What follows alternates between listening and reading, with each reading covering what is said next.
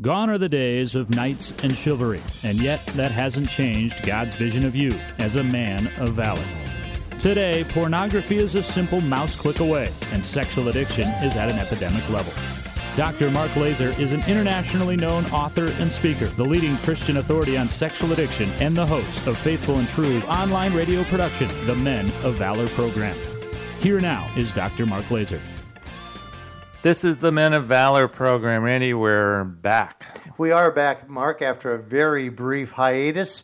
Your uh, your international travels, uh, more more correctly, your national travels, mm-hmm. uh, had you out of the office for a while, uh, teaching out at Fuller Seminary in Southern California.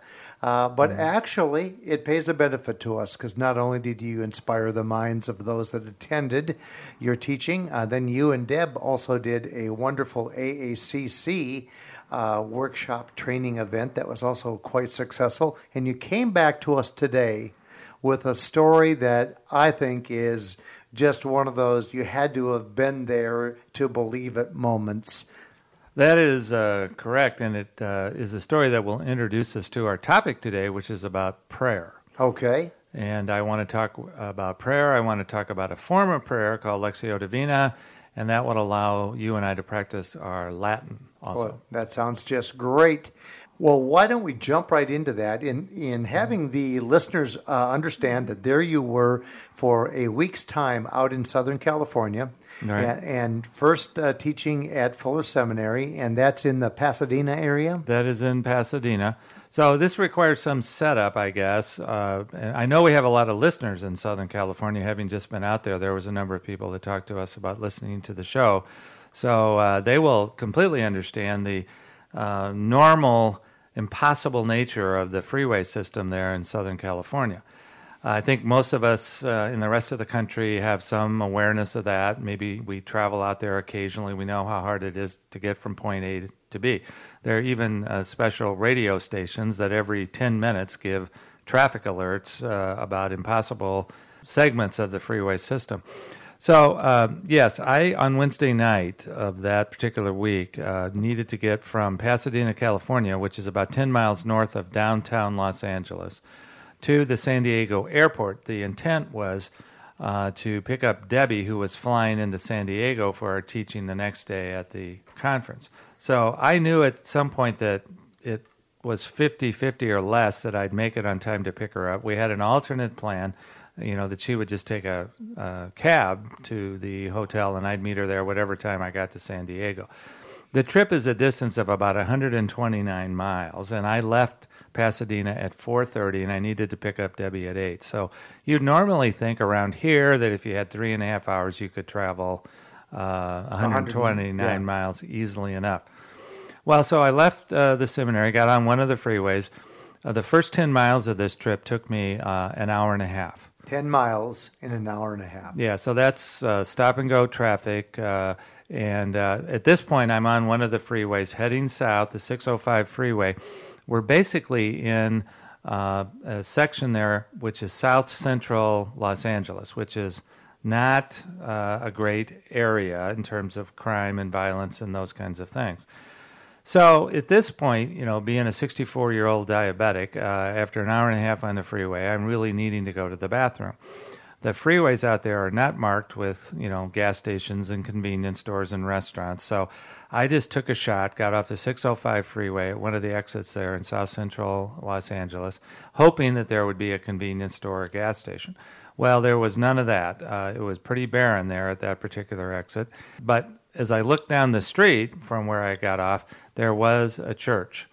And uh, so I said to myself, well, church, I'm a Christian. Lord be with me Lord as I be- enter your house. Uh, yeah, that's right. Hoping that, you know, in South Central LA, it was a church that uh, was open. You know, this was, you know, Wednesday early evening.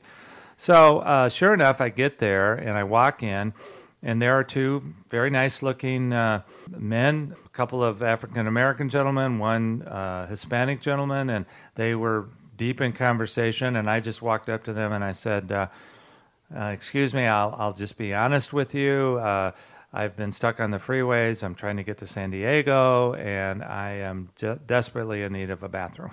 so I just assumed that maybe they'd, you know, they have no problem with me going and using their bathroom. Honesty is the best policy. That's right. That's what we preach here at Faithful and True, and I occasionally practice what I preach.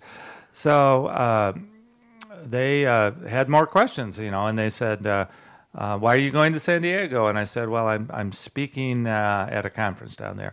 And they said, What are you uh, speaking about? And I said, I'm speaking about addictions. And they said, What kind of conference is this? And I said, It's a Christian counseling uh, conference. And then they said, Are you uh, a pastor or something? And I said, Yes, I, I'm an ordained pastor.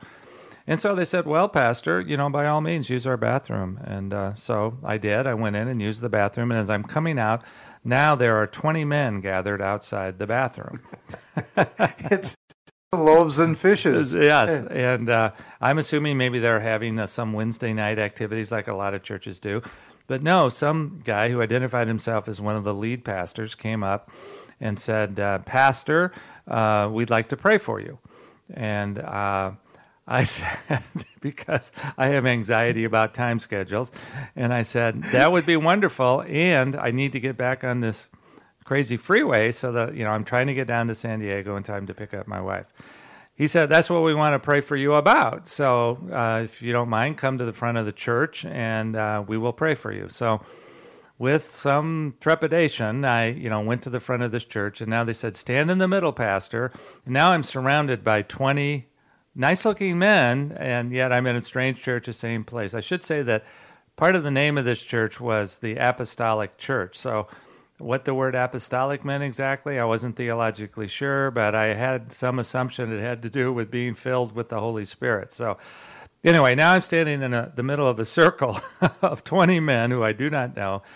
And the lead pastor says, I'm going to start. And uh, he started our, I mean, he was yelling, shouting, uh, beseeching Jesus and asking for things at the at the top of his lungs. I mean, he was just yelling, and he had no sooner started than all twenty guys started at the top of their lungs. They were they were yelling, shouting, screaming. Uh, it was hard to discern what they were saying. Jesus' name came up very often, and uh, San Diego came up. I did hear that. Wife came up. I heard that.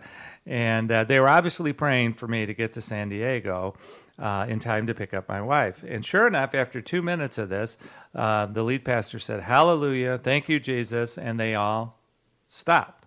And I didn't know what to say. So I said, Hallelujah back. And uh, the pastor gave me a big hug and said, uh, uh, We've just prayed for you, Pastor. We hope you have a safe trip to San Diego. So I left.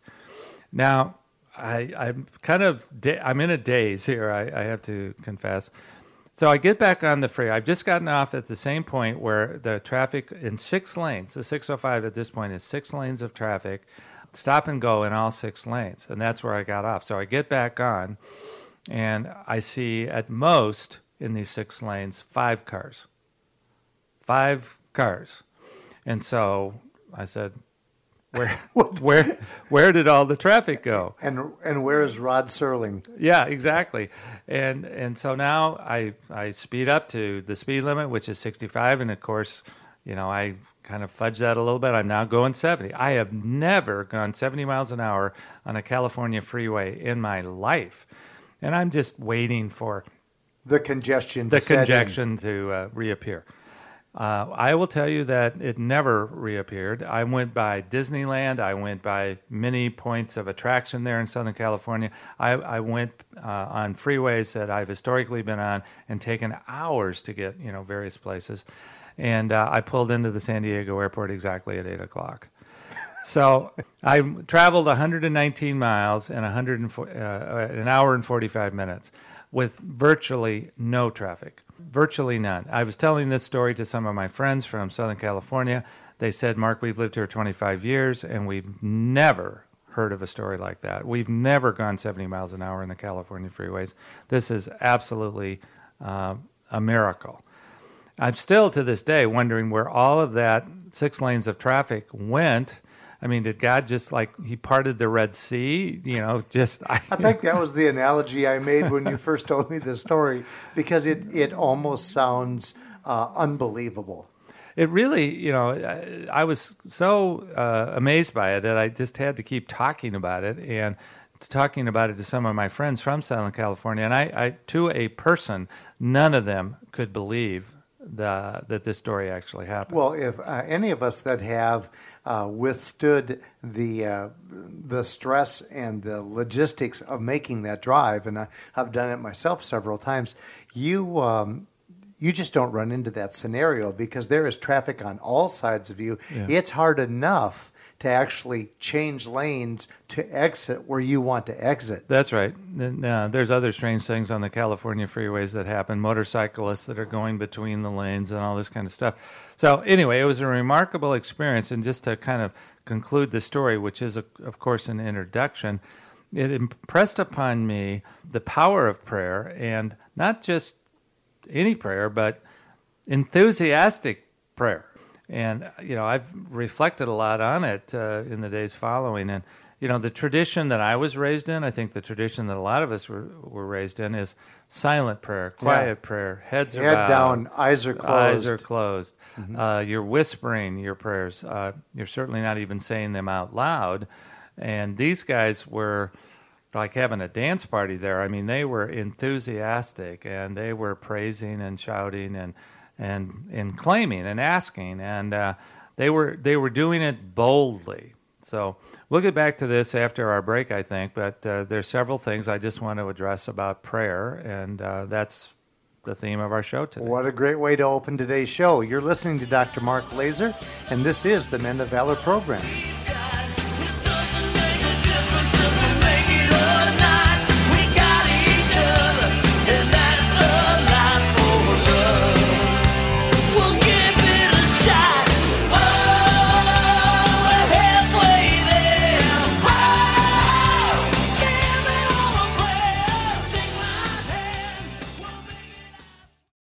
Struggle with the use of pornography? Faithful and True is a Christian based counseling center specializing in the treatment of sexual addiction and compulsive behavior issues. Our well trained staff has the highest levels of clinical expertise combined with personal experience to understand and effectively treat your sexual addiction. We have a proven track record for helping men who are seeking a transformation in their lives. Our Men of Valor three day intensive workshops, led by Dr. Mark Laaser and Dr. Greg Miller, are the most effective and affordable treatment program in the country. Our workshop alumni rate our workshops as life changing. We also offer workshops for spouses and couples. If you're ready to make a change in your life and are seeking a treatment program provided by the top Christian experts in the sexual addiction field, visit us today at faithfulandtrue.com to learn more. That's faithfulandtrue.com.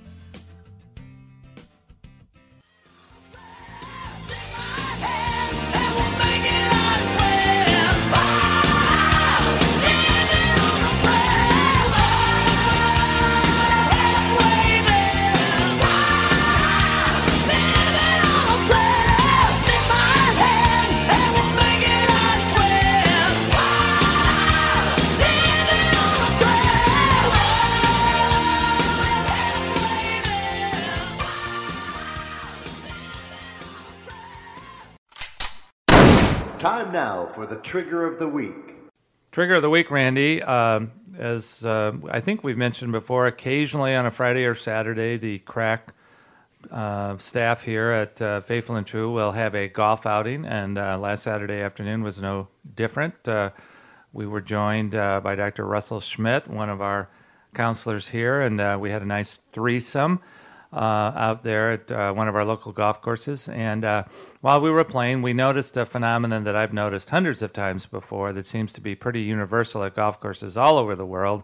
Uh, and our trigger of the week is cart girls. The beverage cart girls.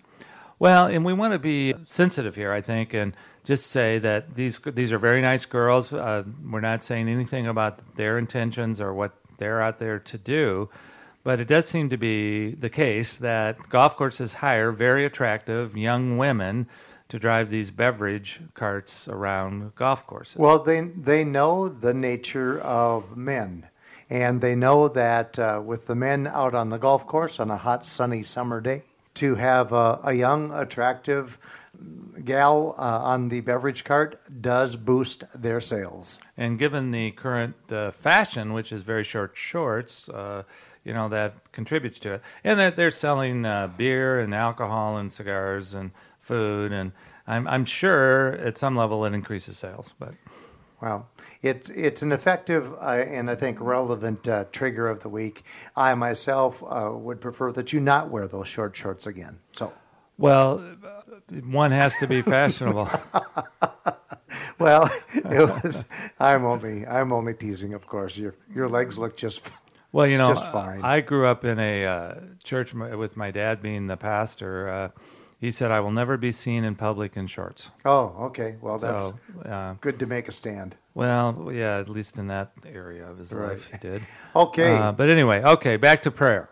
One of the things I wanted to uh, emphasize today, without getting too deep into a Bible study, I mean, I did look up on um, uh, several of the Bible resource uh, websites, you know, some uh, history of prayer, both in you know the Old and New Testament, and also in the uh, early church and uh, the current church. And uh, I, I would just like to summarize that I think there are a number of things that uh, are accomplished in prayer or that we seek to do in prayer. And I think uh, one of the most common things that we do in prayer is what's generally referred to as petition. We ask God for things. And I would just like to make a point about that that if that's the only thing we're doing in prayer, I think we're missing the boat about prayer. Now, don't get me wrong, I just told a story about a petition. I mean, these guys were petitioning very enthusiastically. And Jesus, of course, said, you know, uh, if you ask and you ask in confidence, uh, uh, God will answer those prayers. So, you know, it's okay uh, to ask God for what we need. That's prayers of petition. Well, it's not often that you see such uh, an immediate answer to those prayers as you experienced. Well, and that leads us to one of the second things about prayer, and that is that I think oftentimes prayer is wrestling because uh, prayer is not always answered uh, in the way that we ask for it to be answered. I mean, I've thought about this. I mean, why would God miraculously intervene on a freeway system? I mean, it wasn't uh, a life or death situation there. It wasn't something that I even absolutely needed to be at the airport at eight o'clock. We had an alternate strategy. So why would God intervene on that? When you know, so often we pray in terms of uh, life-threatening illnesses or uh, other kind of situations. Dire situations. Dire situations. Right. Well, it does mean that uh, there are going to be times when, when prayer is a matter, matter of talking to God, wrestling with God, complaining to God.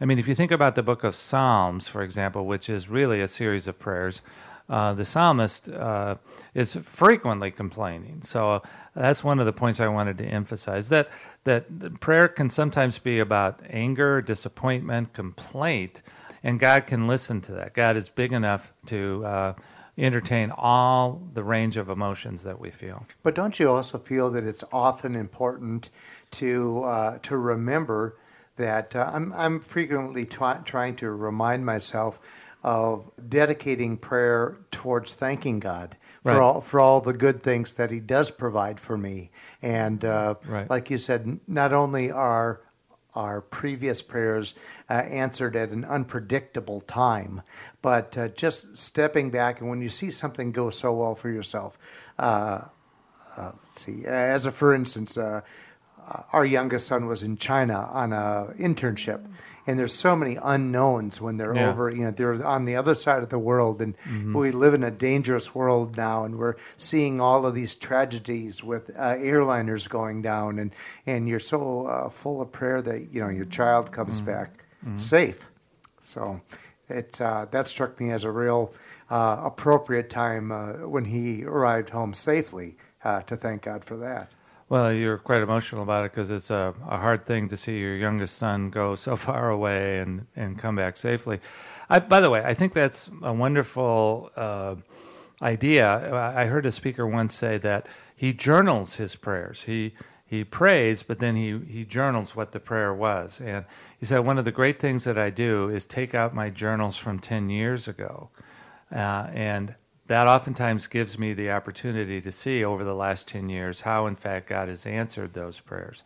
And sometimes it may take God 10 years or a year or whatever mm-hmm. to answer it, but that He always does. Not always in the way that we want Him to, but there's always an answer to our prayers. It'd be interesting to see that journal to see how long some of those petitions took to be answered. That's right. You know, or if there were still some unresolved prayers out there Yeah. that uh, God had uh, had decided uh, the timing was not quite quite ready. Well, you know, I, I, I think we, we all can think of examples if we give God enough time and we're willing to look back. But I think you've identified another thing that prayer is about, and that is about thanksgiving or praise, uh, affirmation for God, that kind of thing. Uh, so, you know, there's several functions of prayer so far. Another one I think is that we are to pray through Christ. How often do we say that? Uh, in Jesus' name we pray. And that's really part of the biblical instruction that we are to pray through Christ, meaning that it's because of what Christ did for us that we have the ability to pray in some of the ways that uh, we've listed. Also, uh, we know that Jesus taught us uh, one of the simplest prayers to pray, uh, the Lord's Prayer.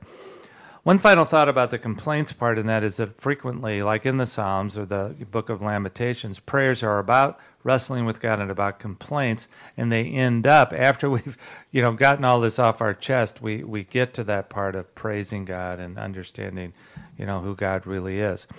The final thing I wanted to emphasize today that prayer is often about, and I think this is the one that we least understand, and that is that prayer is about listening to God. That prayer is sometimes about being silent and uh, listening to God talking to us. So, prayer is not just about talking to God, it is about quieting ourselves enough to allow God to talk back to us. And by talking, I'm not talking about writing on the wall or audible voice, uh, but I do think it's oftentimes in our intuitive self. Uh, if we are open to that, thoughts will come to us. Uh, I was talking to a guy yesterday, said he was deep in kind of meditative prayer, and a scripture verse just kind of came to him. Well, I think that's God talking to him. And uh, one of the, the forms of uh, kind of prayer and meditation that we've really been emphasizing here at Faithful and True over the last several years, and I think we've talked about it a little bit before on the show. Uh, it's called Lectio Divina. That's how the Latin is pronounced. It's spelled L E C T I O D I V I N A, and it means in Latin divine reading. Uh, it has four parts to it, and I thought today before we close our show, I just list what those four parts are. That's a great uh, that's a great concept that I'd love to have you explain. Uh, before we move on to that, um, I was struck by your last point because so many of us always think of prayer as being one way communication. That's right. Yeah. You know, you just feel that that that it's your moment alone with God. But how enlightening when you open your mind to the possibility of listening to to God talking back to you. I, th- I think that that could be a very powerful exercise, um, and I think that Mark, I think a lot of people are out there, and some struggle with how should I pray. Yeah, that's right. And uh, there are obviously lots of formulaic prayers. I mean, there are written prayers. There's, uh, you know, in various traditions, you know, rosaries and, you know, this and that. Uh, I've often found myself that the best prayers are the simplest prayers, you know, the shortest prayers. I mean, don't we understand that God probably gets it? I mean, Right. we don't You really don't have to explain yourself. right Right. i mean Right. frequently uh, we don't always feel heard uh, by others and so we tend to give lots of examples lots of explanation lots of rationalization one of the rationalizing words that i think we use a lot in our christian prayers is the word just you know god i just pray i'm not asking too much lord I, you know I think our prayers are simple, and we don't need to say just. I mean, God told us to pray for what we need and pray for what we want. So, anyway, that was just a little aside. Yeah, I didn't mean to, and I didn't mean to throw you off track. So back to the Lexico Divina, Lex- Lexio. Alexio. Down in Mexico, it's Lexico Divina. I was having my my Spanish background suddenly appeared. Well, anyway, there are four parts to the Lectio Divina, and uh, the first part is uh, really to kind of prepare for this before you start the four parts, and that's to uh, make sure you are in a place where it's relatively quiet. You're not going to be distracted. We sometimes refer to it around here as a place of your own. It could be a chair and a lamp and a table where you have your Bible or whatever. And uh, uh, it could be a time of the day when you're uh, less likely to be interrupted. Uh, one of the things the Lectio uh, suggests is that you uh, quiet yourself through your breathing. And there's everything about breathing that has to do with spirit. So, you know, um, just do some deep breaths so that you're quieting yourself. And then uh, the four parts of the Lectio start. By the way, this can take 10 to 15 minutes. This is not necessarily some lengthy thing we're talking about here.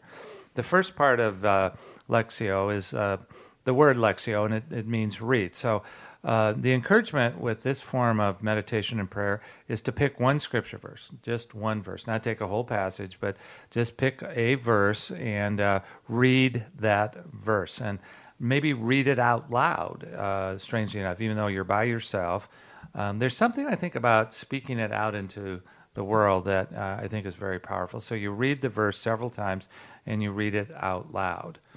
Um, then you move on to part two, which is called um, meditatio, or this is not that hard to. Latin is sometimes not very hard to figure out, is it? Mm-hmm. Because so many of our words are based on Latin. So meditatio is meditation, and then um, I think meditation means here thinking about the verse and then trying to uh, understand in your own sense of understanding or reasoning or biblical understandings, you know, what in fact the verse is about. What is the context of the verse? What's the story that the verse is in?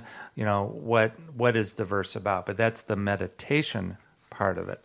Then we move on to the prayer part, which is called oratio, and the prayer is just uh, asking God uh, to dialogue with us, to uh, uh, speak to us, like we were just talking about a couple of minutes ago.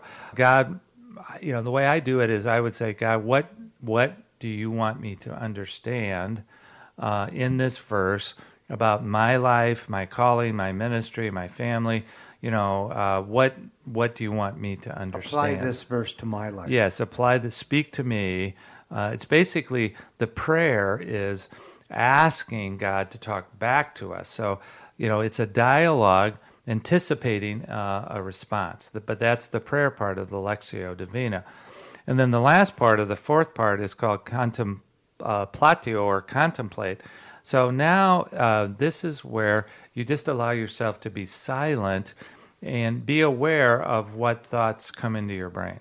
Uh, so, in other words, like this guy yesterday who was, uh, in fact, practicing this, he said that's when a scripture verse just kind of came to me. Now, I'm sure, by the way, psychologists and others could d- explain this in so many different ways, but I like to uh, think of it as intuition. Uh, God uses our brains, uses our minds, uses, uses our uh, uh rational thought. Um, and I, I think stuff will show up, even if it's scripture verses that we memorized years ago, uh, or we just been to church and heard something about something, God will use whatever the material is in our brain to speak to us rather directly. He, he will bring stuff up in our brain. And if we're being quiet and just asking God to speak to us this way, my belief is that God will. He'll put thoughts in your mind. And let yourself be receptive to those messages. That's right. And maybe sometimes journal, write them down. What are they? Come back to them later. Uh, I think it's all uh, a very powerful process we are seeing testimonies to the fact with a lot of our men that if they could commit to this for even 15 minutes a day, it's doing a real number on their thought life for the rest of the day. Right, kind of leading the way to a, a positive uh, thought pattern as they're, you know, fulfilling their day. Well, I, I, you know, I find if I open myself in the morning to God speaking to me throughout the day, then there will be moments when things come to me uh, and I just have to trust at some point that it is, in fact, God talking to me. Why don't we wrap up today's show uh, with you leading us in a brief prayer? Heavenly Father, we uh, thank you so much for all the miraculous things you've done for us, including, uh, in my case, on the California freeways. But Lord, there are so many uh, important things in life that we need to beseech you about, petition you for, uh, thank you for, praise you for. And uh, most of all, we praise you and pray through uh, the name of your Son, uh, Jesus Christ, our Lord and Savior. Uh, Lord, I just uh, pray a prayer that uh, all the people listening, in some way, you would put a thought in their mind this week to encourage them about prayer, that you are God who is willing to listen and you are God who's willing to talk back to us. We pray for that, we hope for that, we expect that, and again, we pray in Jesus' name. Amen. Amen. You've been listening to Dr. Mark Laaser on the Men of Valor program. I'm Randy Everett, your co host, and we'd like to thank Ben Laaser, our engineer and technical director, for his talents today. We thank you for joining us. We look forward to being back with you again next week on the Men of Valor program. You've been listening to the Men of Valor program with Dr. Mark Laaser. For information about this program or to learn more about Faithful and True, visit us at faithfulandtrue.com. That's faithfulandtrue.com.